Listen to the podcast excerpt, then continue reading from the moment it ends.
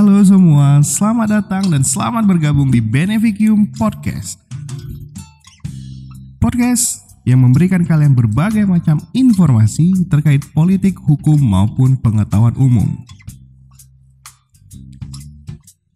Bersama saya Sir Badar, kali ini saya tidak sendiri. Kalian mendengarkan edisi khusus yaitu karena kita hari ini ada bintang tamu dan bintang tamu itu merupakan salah satu tokoh pemuda dari kota Palembang yaitu kalau kami sih manggilnya kalau bahasa Palembang itu Cek. Oke, Cek Mas Agus Saiful Padli. Beliau merupakan anggota DPRD Provinsi Sumatera Selatan dan juga sekretaris partai sorry sekretaris dari fraksi partai PKS Sumatera Selatan. Apa kabar Cek Padli? Alhamdulillah, assalamualaikum Cik Badar. Alhamdulillah, waalaikumsalam warahmatullahi wabarakatuh. Oke, jadi mungkin eh, para pendengar ya, jadi saya kasih perkenalan sedikit. Jadi Cek Padli ini merupakan anggota DPRD dari Provinsi Sumatera Selatan dari fraksi Partai Keadilan Sejahtera. Yes. Betul Cek Padli ya? Yes. Oke, jadi mungkin Cek Padli boleh cerita sedikit nggak mungkin perjalanan Cek Padli itu dari awal sampai sekarang gitu. Baik, eh, terima kasih Cik Badar. Sebelumnya kita sapa dulu ya. Oke, silakan. Menyapanya yang sebutan apa nih, guys? Troopers. Oh, troopers. Oke. Eh, Oke, para troopers di mana pun berada. Eh, perkenalkan, saya Mas Agus Saiful Padli, anggota DPRD Provinsi Sumatera Selatan eh, dari fraksi Partai Keadilan Sejahtera, Dapil Kota Palembang. Oke. Eh, Alhamdulillah tahun 2022 ini ini periode kedua di DPRD. Provinsi Sumatera Selatan. Oke. Jadi saya duduk di DPRD waktu itu pada usia 33 tahun. Wow. 33 tahun tahun 2014. Itu termasuk termudah kah atau mungkin Masih ada yang muda waktu masih itu. ada yang muda lagi ya? muda. Tapi kategori mudah lah Ya. ya. Oke. Jadi Cik Badar waktu tahun 2014 yang lalu Mm-mm. eh, di periode pertama PKS itu ini ada yang unik ya. Mm-mm. PKS itu nomor urut 3 partainya. Mm-mm. Eh kulo saya waktu itu eh, nomor urut tiga juga. Mm. Eh, nomor satu nomor dua ada yang lain saya nomor tiga. Oke. dan umur tiga tiga. Umur 33. jadi kampanyenya enak. Tiga tiga. Ya. nah itu. Nah eh, sebelum ke DPRD ya saya kebetulan salah satu mantan aktivis mahasiswa Oke. sejak di kampus ini sudah aktif di berbagai kegiatan kemahasiswaan Mm. eh yang dulu apa namanya orang nyebutnya organisasi ekstra kampus. Oke. Eh, saya kebetulan ketua eh, Kesatuan Aksi Mahasiswa Muslim Indonesia. Oh, ketua kami. Yes. Itu organisasi legend itu di Indonesia ya dari tahun dari zaman Soekarno udah ada gitu kan. Nah, kami yang ini kami. Jadi Iya, M-nya kami- double ya. M-nya double ya. Oke, oke, nah, oke. 98 kalau kami yang ini berdiri. Oh, 98 berdirinya. Ya. Oke, oke. Nah, jadi eh tamat eh, SMA tahun 98 Mhm. waktu itu eh, langsung kuliah dan ikut organisasi ini. Oke. Langsung ikut organisasi ini dan eh, beberapa kali ikut pelatihan-pelatihan organisasi, ada Mhm. pengkaderannya Oke. dan eh, pada saat itu ya alhamdulillah kita diajarkan sebuah eh, apa ya? eh, edukasi Mm-mm. sense of belongs. Ah, Sense jadi- of belonging. belonging ya. Oke. Artinya kita eh, care dengan apa yang terjadi di sekitar kita. Oke. Tidak hanya permasalahan politik tentunya, Mhm. permasalahan sosial, ekonomi. Oke. Eh, karena mahasiswa eh, sebagai salah satu elemen eh, dari masyarakat yang harus Mhm. kritis, inovatif dan dia berada di posisi tengah-tengah antara rakyat dengan penguasa. Oke. Nah, jadi inilah yang kemudian membuat saya tertarik bahwa ya kita harus masuk dan saya termasuk yang suka berorganisasi, Cek Badar. Oke. Karena waktu SMP sudah jadi ketua OSIS. Oke. di Oh, jadi dari dulu udah jadi organisator ya. SMA ketua MPK OSIS, Oke. ketua Rohis juga. Oh, oke. Dan alhamdulillah eh, sering ikut pelatihan-pelatihan kepemimpinan sejak di SMP SMA. Oh, LKS ya. LKS. Ah, ah. Nah, maka saya masuk di kampus Mhm. eh, karena saya aktif organisasi, saya juga ingin eh, ikut di organisasi dan masuklah di Kesatuan Aksi Mahasiswa Muslim tadi. Kalau boleh tahu S1-nya di mana? Kampusnya di mana? Eh, kampus di Teknik Pertambangan Unsri. Oh, teknik pert- anak Unsri. Iya. Oh, satu alma mater gitu ya. oh, oke. Jadi eh, dulu di SD, SMP, SMA itu Cek Badar Hmm. jauh dari eh, hiruk pikuk kota Oke. karena di daerah Matomera. Eh, Oh.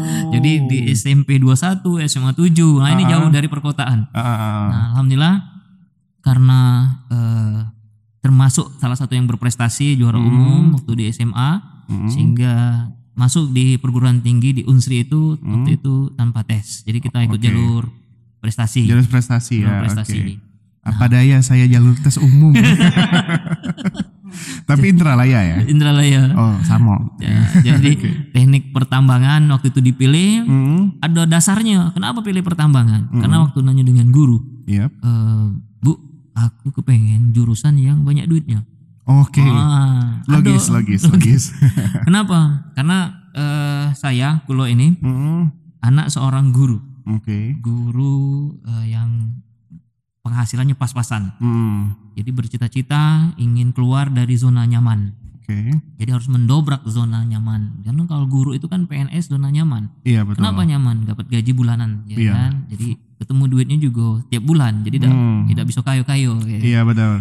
Makanya nanya sama guru, ada jurusan katanya. "Eh, kalau mau cepet ada kedokteran. Hmm. Ada lagi tidak bu? Ada pertambangan katanya. Nah, kamu bisa nambang emas katanya. Ah banyak duit berarti kan. Benar benar benar benar benar. Ah, Alhamdulillah ikut. Jadi tidak banyak pilihan, langsung pilihan siko itu Hmm. teknik pertambangan dan Oke. keterima. Hmm. Itu di Unsri tahun 98. Oke. Nah itulah tahun 98 kenapa masuk di Unsri, kemudian kuliah, ikut organisasi tadi. Oke. Nah di kami itu kan organisasi ekstra kampus. Iya betul Cek betul. Badar. Ekstra kampus, jadi kita sering eh, mengingatkan pemerintah itu lewat demonstrasi salah satunya. Tahun 98 itu masih zaman Orde Baru kan? Zaman Orde Baru eh, pas tamat SMA. Iya. Nah, tapi tahun 99 2000 ini sudah Udah reformasi ya? dan kita Oke. ikut eh, gerakan mahasiswa di reformasi waktu itu. Nah, jadi sempat ikut-ikut eh, aksi Mhm. dan memimpin beberapa aksi di di, di Kota Palembang. Oke. Termasuk salah satunya aksi ke DPRD Provinsi Sumatera Selatan ini. Oh. Nah, jadi inilah sejarahnya kenapa setiap ada yang demo di DPR disuruh kita yang nerimanya. Ah, Oke oke. Oh, Oke. Berarti mantan aktivis ya. Jadi eh, kami sempat termasuk dengan kawan-kawan gerakan lain dari kampus ya lintas kampus, lintas ormas. Ya, Mhm. Ada teman-teman dari Muhammadiyah, dari UIAIN, eh, Winner dan Patah sekarang ya. Mhm. Terus dari eh, HMI, dari IMM kita gabung. Nah, beberapa aksi-aksi spektakuler salah satunya kita menuntut dana operasional yang waktu itu eh, DPRD Sumatera Selatan bagi-bagi duit dan kita nilainya waktu itu kalau nggak salah 7,4 miliar Mhm. itu aksi pendudukan DPR Mhm. dan alhamdulillah uang itu akhirnya dikembalikan ke rakyat. Rakyat. Ya, Oke. 7,4 miliar itu. Kita harus pendudukan. Bahkan- Bahkan kita sempat gembok kantor DPR ini waktu itu. Ah, Oh. itu sejarahnya dulu ya. Kenapa? Ini bukan kaleng-kaleng loh di sini loh. Jadi dulu pernah gembok DPR, sekarang yang buka gembok ya? Bukan gemboknya. Oh, oh, mungkin itulah salah satu Iya. atau ada mungkin kegiatan lain zaman dulu yang mungkin sulit dilupakan gitu karena nggak jadi aktivis gitu. Iya, jadi eh tidak hanya kegiatan demo-demo yang kita lakukan, kajian-kajian kemasyarakatan, termasuk salah satunya kita di kami itu Kesatuan Aksi Mahasiswa Muslim Indonesia itu menggelar eh, semacam KKN kalau di kampus kita ya, kuliah kerja nyata. Kita namanya Dauro Kemasyarakatan. Hmm. Jadi kami eh, para kader ini Hmm. kedatang ke kampung di daerah eh, waktu itu kita ada di daerah Prabu Muli ya Hmm. saya lupa nama tempatnya. Nah, kita tiga hari tiga malam bermalam di rumah penduduk, merasakan apa yang mereka rasa- rasakan, Oke. eh, makan bersama mereka, kemudian kita ikut aktivitas mereka, dan kita juga buat kegiatan-kegiatan di kampung mereka. Nah, jadi itu kita merasakan benar bahwa mahasiswa itu harus eh, turun ke bawah, melihat kondisi masyarakat, ya, dan kemudian menyuarakannya. Oke. Nah ini yang kemudian menurut saya yang tadi menumbuhkan rasa memiliki eh, sense of belonging tadi Oke. dengan kondisi masyarakat kita. Nah inilah yang kemudian memicu saya bahwa eh, hal ini bisa diperjuangkan lewat jalur parlemen. Hmm. Nah, makanya kemudian saya eh, apa namanya gabung eh, ke partai politik yang mempunyai satu saluran saya pikir dengan cita-cita saya Oke. Eh, karena saya berada berasal dari organisasi ke eh, Muslim begitu kan Mhm. saya melihat ada partai Islam waktu itu bernama Partai Keadilan Oke. saya ikut PKS ini sejak bernama Partai Keadilan waktu itu Tahun berapa itu? 99 partai ini berdiri Wow, berarti dari termasuk pendiri, bukan pendiri sih ya, anggota pertama lah kali Ya, ya, kader termasuk pertama ya, kader, ter- termasuk di awal-awal ya iya kader-kader awal Cuman lah kan gitu ya. kita di mahasiswa kan belum masuk partai ya Ah, ah, ah. masuk partai cuman ketertarikan eh, Mhm. dengan partai ini ya sudah sejak di zaman mahasiswa itu Oke oke oke. Nah, itu filosofisnya kemudian kenapa berlabuh lah Mhm. di partai politik ini di parlemen Oke. ini karena saya melihat perjuangan ke masyarakat itu salah satunya harus diperjuangkan lewat parlemen gitu. Hmm. itu filo- filosofisnya Oke. Badar. Oh jadi eh, tahun 99 udah masuk partai gitu ya? Eh, belum masuk partai tapi jadi kader dulu ya? ya kita melihat ada partai politik ya kan di tahun. 99 itu PK Partai Keadilan berdiri Hmm. dan apa ketika saya tamat eh, kuliah Mhm. saya langsung masuk PKS Oh langsung masuk PKS? Iya. Oke. Kalau nggak salah tadi Cek Padli bilang tuh mencalonkan 2014 ya? yes Oke. Boleh tau nggak kenapa ketika itu masuk tahun 99? Mm-mm. Lulus kuliah 2000? 4 2004. 2000 bukan 2004 kuliah 98 kelamaan 2004 ya Oh, iya. Tuh di kampus kita 2003 Atau 2003. Iya, oh, waktu itu 2003. kan 2004 udah ada pemilu ya? nah langsung ya? jadi 2004 pemilu itu Hmm. sudah dicalekan Ah, ah. tapi bukan dari kota Palembang Oh. Eh, dari Lahat Pagarala Empat Lawang Ah, ah. kenapa mungkin karena ngelihat eh, Mas Agus itu kan Palembang nih Iya. Nah, eh, saya lahirnya di Padang Burnai. Padang Burnai itu Hmm. asli Pung Palembang. Mm-mm. Nah, mungkin dulu Nyai jualan eh, apa namanya di daerah eh, Padang Burnai itu Hmm. sehingga orang tua ikut dan lahirlah di sana. Mm. Nah, sehingga orang partai melihat oh ini kelahiran Lahat Pagar Lampat Lawang. Padahal bukan daerah kita, bukan basis kita. Iya betul kita betul. orang Palembang kan. Mm. Nah, sehingga 2004 waktu itu belum berhasil. Oh, jadi 2004 udah mencoba dulu jadi caleg gitu. mencoba. Oke. 2009 mencoba lagi. Mm. dan dicalonkan lagi di partai lewat dapil yang sama Lahat Pagar Lampak Lawang Oh. dan ternyata anda juga belum beruntung Oh, berarti dua kali ya. ya yang Oh. ketiga baru 2014 di kota Palembang Oh, gitu. Cukup panjang perjalanannya berarti ya. Berarti itulah ya, orang itu suka melihat kondisi sekarang tapi tidak melihat proses di Iya. awal. betul Oh ya, kebanyakan seperti itu kan. Oke. Berarti eh selama 10 tahun itu fokus fokus sekali di kegiatan partai berarti. Eh, bukan saya backgroundnya Hmm? eh, usaha cek badar Oh, usaha. jadi eh, ada yang unik ya Hmm? tamat kuliah karena tadi eh kepengen apa namanya cepet dapat duit tadi Hmm? saya sejak di zaman mahasiswa itu walaupun aktivis mahasiswa tapi aktif juga eh, usaha Oh. jadi saya dengan teman-teman buka rental waktu itu rental apa? Eh, tahu Zaman itu PS belum banyak Oh, belum banyak ya. 2000 iya tahun tahun awal-awal 2000 itu kita buka rental komputer Oh, rental komputer. Nah, karena Oke. kami anak teknik Ah, teknik itu kan eh, 03 ininya kalau hukum mungkin 0 02. 02 Ah, Nah, hukum kami 02. kami T03 jadi rental teknik T03 Hmm. nah, T03 itu anak-anak teknik kode 03 di anak-anak teknik jadi Hmm. kami buka eh, kebetulan eh, ada beberapa komputer yang dari misalnya Cek Badar punya Hmm. eh, Jimli punya kita gabungkan jadi satu komputer Iya, di satu tempat Hmm. kita buka itu Hmm. rental Hmm. ya dan alhamdulillah dari situ kita dapat duit Oh. nah, lumayan oke. duit jajan lewat Oke, Ya. iya iya iya. Nah, itu betul, jadi betul. dari situ kita eh, apa namanya eh, ketagihan bahwa Hmm. enak nyari duit ini. Iya benar. Nah, termasuk Cik Wedar, kami di Hmm. teknik pertambangan itu dari 78 siswa, 10 siswanya itu uang Palembang, 68-nya itu dari luar kota. Hmm. Karena teknik pertambangan ini kan negerinya cuma ada dua, ITB Iya. dengan di Unsri. Betul. Nah, anak-anak ini pilihan pertama di ITB, pilihan keduanya baru di Unsri. oh. Jadi banyak anak-anak yang dari luar Ah, Palembang. Palembang. Nah, inilah potensi menurut Pulau ya. Peluang. ya. Peluang. Salah satunya fotokopian. ya. Oke oke oke benar Nah, betul. ini betul. alhamdulillah setiap fotokopi ke Saiful Padli. Ah, Oh. mulai kita nulis nama kan, Ah, ah, ah. dapat duit gitu. Iya benar benar. benar. Nah, jadi tamat kuliah 2003 eh, saya tidak mengambil ijazah, Oh. tidak mengambil ijazah, Hah? tidak mengambil ijazah dan eh, saya berkomitmen bahwa saya harus menjadi seorang pengusaha.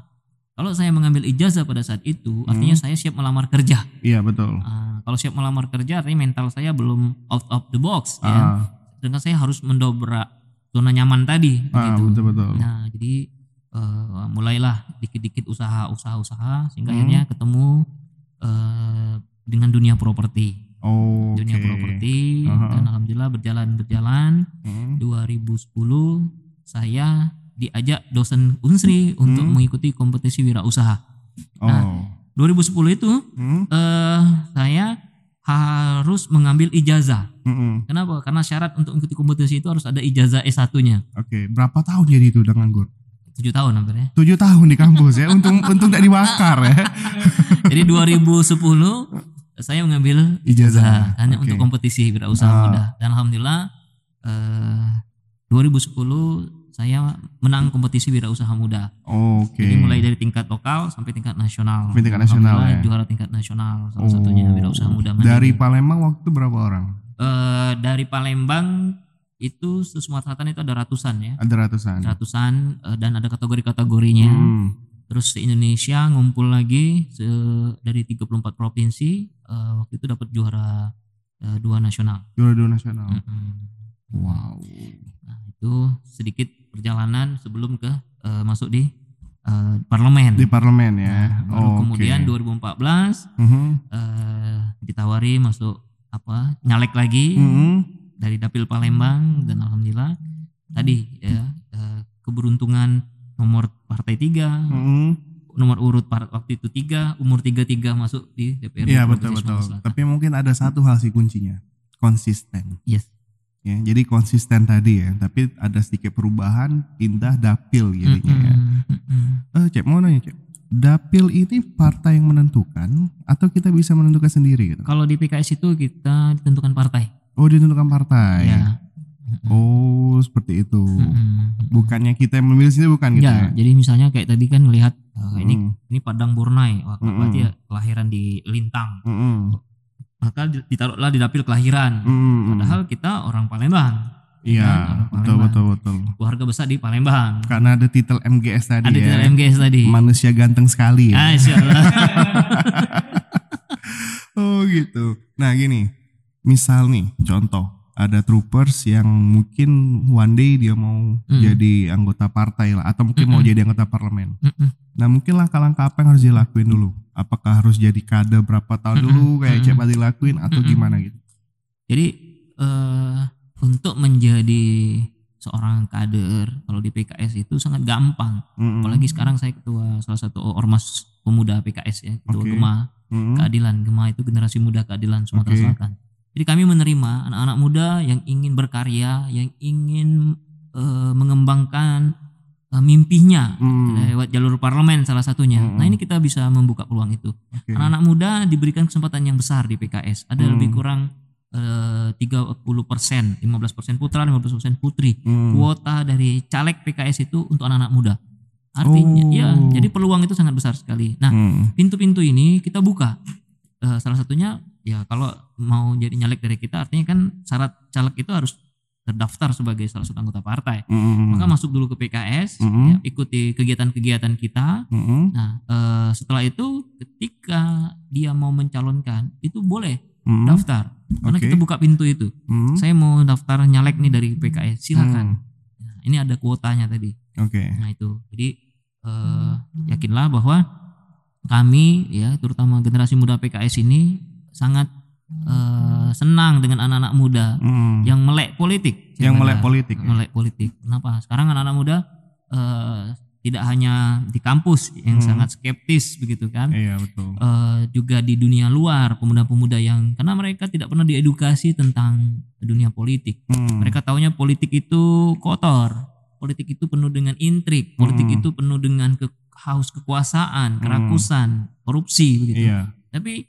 kita ingin mengedukasi bahwa ada loh politik yang benar Hmm. gitu kan bahwa kita harus eh, memperjuangkan aspirasi masyarakat begitu Hmm. bahwa rakyat ini butuh eh, anak-anak muda yang melek politik yang peduli yang mempunyai semangat sense of belonging tadi Oke. dengan kondisi yang ada sekarang Nah itu pintu itu terbuka di kita. Hmm. Jadi tidak ada syarat khusus siapa pun boleh Hmm. daftar dan kita buka pintu itu. Apalagi sekarang sudah canggih, Hmm. ada ada aplikasi, tinggal masuk aplikasi.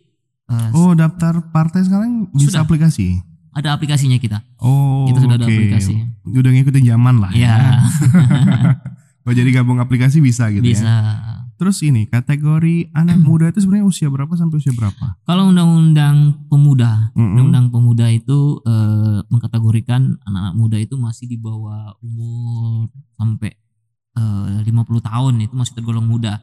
Oh, Ya. oke. Nah, tapi kalau kita bicara tentang eh, usia muda, ini eh, dari apa namanya eh, organisasi pemuda dunia pun Hmm, eh, apa tidak ada batasan khusus untuk pemuda itu. hmm, Ya, jadi kalau eh, ada yang mengatakan usia 40 tahun ke bawah itu baru disebut dengan pemuda, Hmm. seperti itu ya, anak-anak muda. Nah, saya kira eh, ya kita harus berdiskusi lagi. hmm. Kalau menurut saya yang penting itu adalah semangat mudanya itu, Oke. ya kan? Semangat mudanya itu. Jadi tidak ada batasan umur. Kalau ketika orang masih berumur 60 tapi dia punya semangat muda, maka dapat kita kategori- kategorikan sebagai anak-anak muda, Mhm. ya, minimal dia mempunyai semangat muda. Oke, oke, oke, baik. Oh, berarti yang penting semangat mudanya itu Iya, ya. siap. Oke, gini cek, kan eh, setahu saya kan di anggota DPR kan ada berbagai komisi ya. Mm-mm, Setiap komisi itu tugasnya beda-beda kan. Betul. Nah, kalau Cek Padli sendiri komisi berapa cek? Jadi di DPRD Provinsi Sumatera Selatan ini ada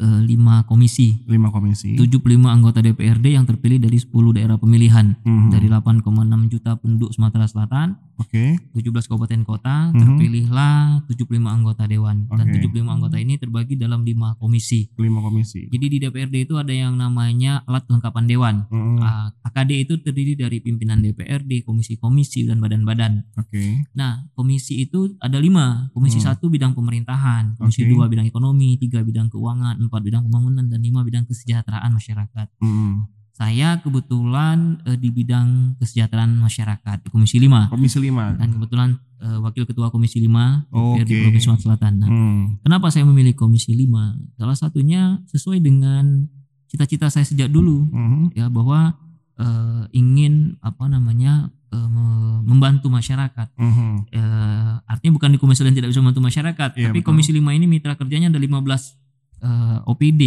Oke. ya, ada 15 dinas, Aha. mulai dari dinas sosial, dinas pendidikan, ek- eh, apa kesehatan, Mhm. termasuk dinas pemberdayaan perempuan dan anak. Jadi ada di sini semua, ada di Hmm. ada di komisi 5 ini. Jadi eh, sangat kompleks permasalahan masyarakat yang ada Hmm. di komisi 5. Termasuk yang terima-terima aksi mahasiswa itu ada di komisi 5.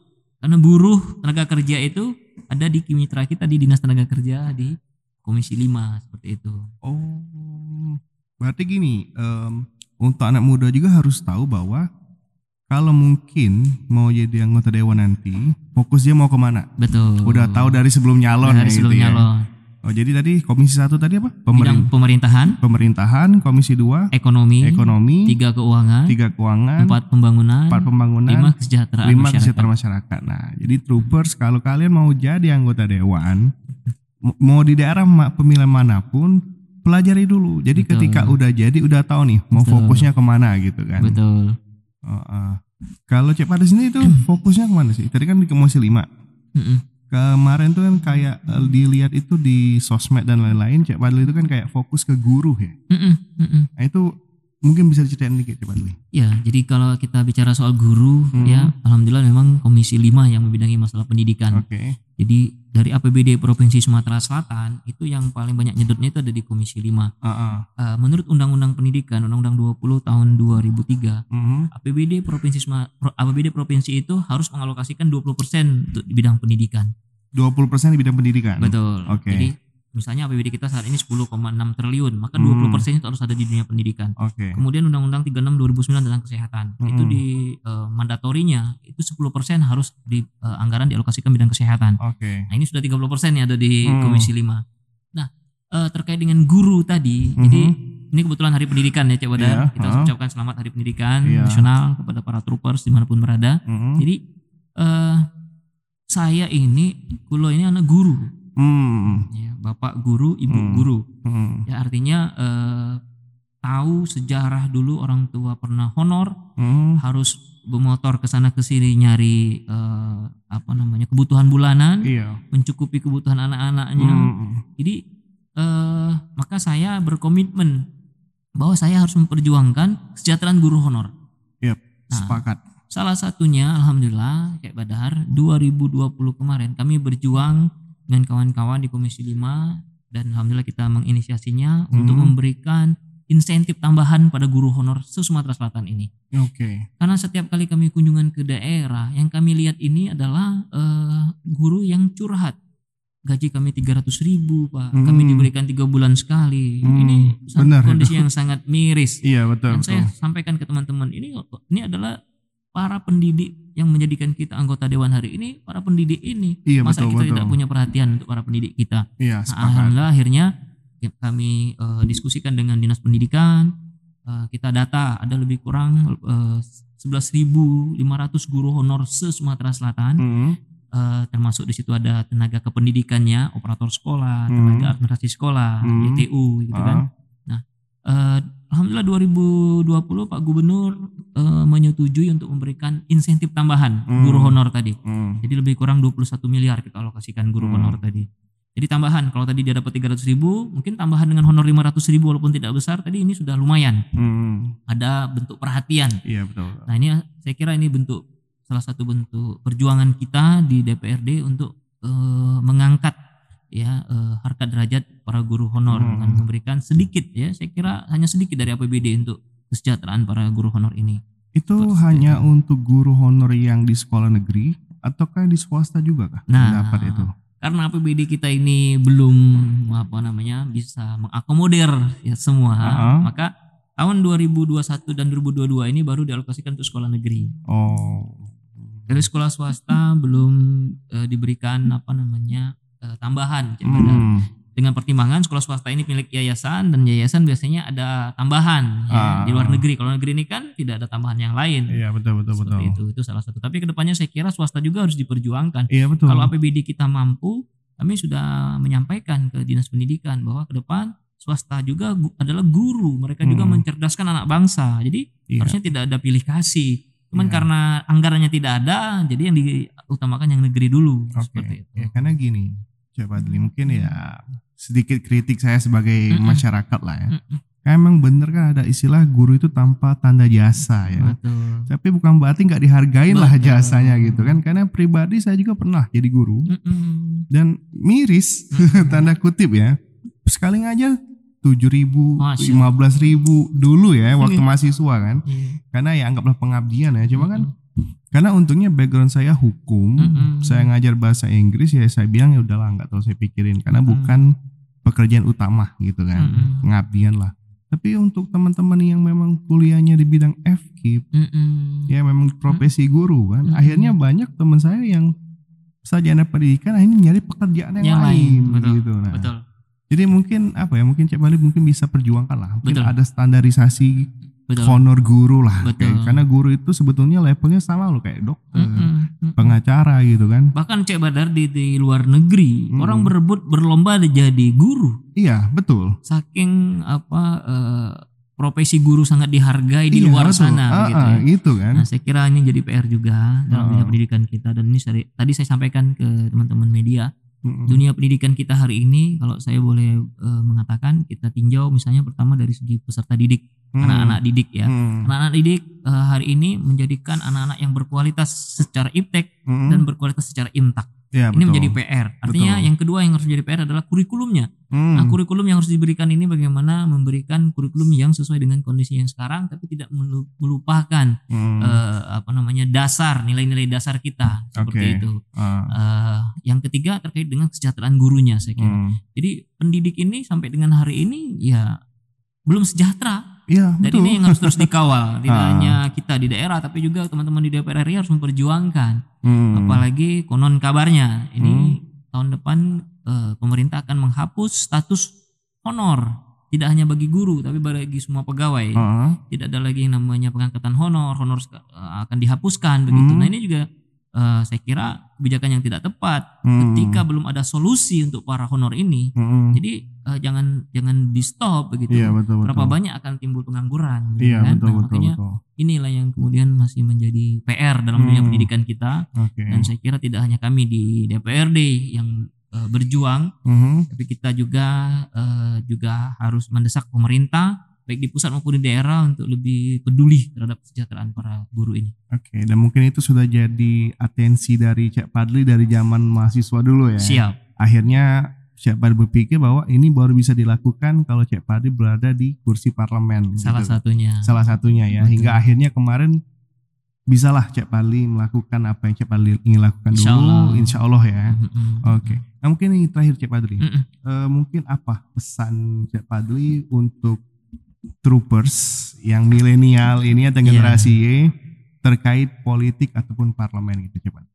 Baik, untuk para troopers di mana pun berada, Mhm. eh, pertama, ya kita sebagai anak-anak muda ini jangan pernah berhenti bermimpi.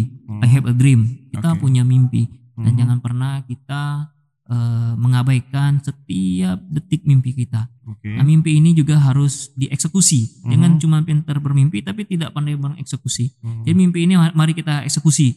Anak-anak muda ini adalah orang-orang yang eh, apa namanya ke depan yang akan menjadi eh, generasi pengganti. Hmm. Ya. Orang-orang senior hari ini suatu hari mereka akan eh, apa namanya hilang pada masanya Mhm. dan akan digantikan dengan anak-anak muda ini. Nah kalau Hmm. anak-anak muda ini tidak menyambut estafet kepemimpinan ini, Hmm. ya artinya eh, tidak eh, melek politik, Mhm. tidak aktif di organisasi, Hmm. eh, skeptis misalnya, atau tidak peduli, ya, apalagi menumbuhkan rasa memiliki tadi, Oke. begitu ya, sense of belonging tadi. Ya, maka eh, kita akan sangat jauh dari dunia politik itu. Hmm. Nah, jadi intinya jangan menjadi candu dengan politik. Oke. Ya, kalau anak muda candu dengan politik, maka politik ini akan diisi dengan orang-orang yang berwatak jahat. Oke. Nah, jadi kita butuh anak-anak muda yang Mhm. kreatif, pendobrak, yang semangat dan mempunyai eh, kapabilitas, Mhm. ya kan? Jadi jangan sekedar anak muda yang cuman berani tidak teriak tapi tidak mempunyai kapabilitas. Oke. Kita juga harus baik. tunjukkan dengan prestasi. Oke, kepada- baik. Nah, insya Allah mudah-mudahan para troopers yang di mana pun berada Hmm. eh, sudah terbuka pintu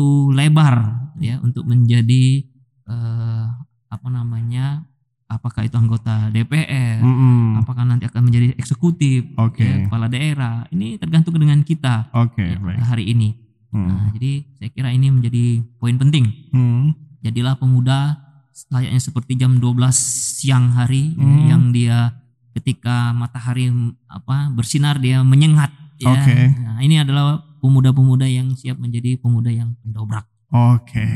Oke baik troopers. Jadi inti pesan dari Cik Padi adalah you have to have a dream. Yes. Ya. Tapi tapi jangan cuma mimpi. Ya, Usaha untuk mewujudkan mimpi itu. ya, eksekusi. Eksekusi ya. Jangan hanya berteriak berkoar-koar tapi tunjukkanlah prestasi. Yes. Karena dunia ini atau lagi negara kita ini nextnya kita yang memimpin. Betul. Maka jangan candu politik. Politik tidak sekotor yang kalian bayangkan. Ada kok politik yang bersih gitu Iya. kan. Oke. Jadi mungkin itu saja Cek Ya, Padli. Terima kasih. Cik Terima kasih. Oke, Jimmy. baik. Oke, oke Troopers itu saja eh, podcast kita hari ini. Silakan didengarkan podcast yang selanjutnya dan saya Serbadar. Semoga bermanfaat.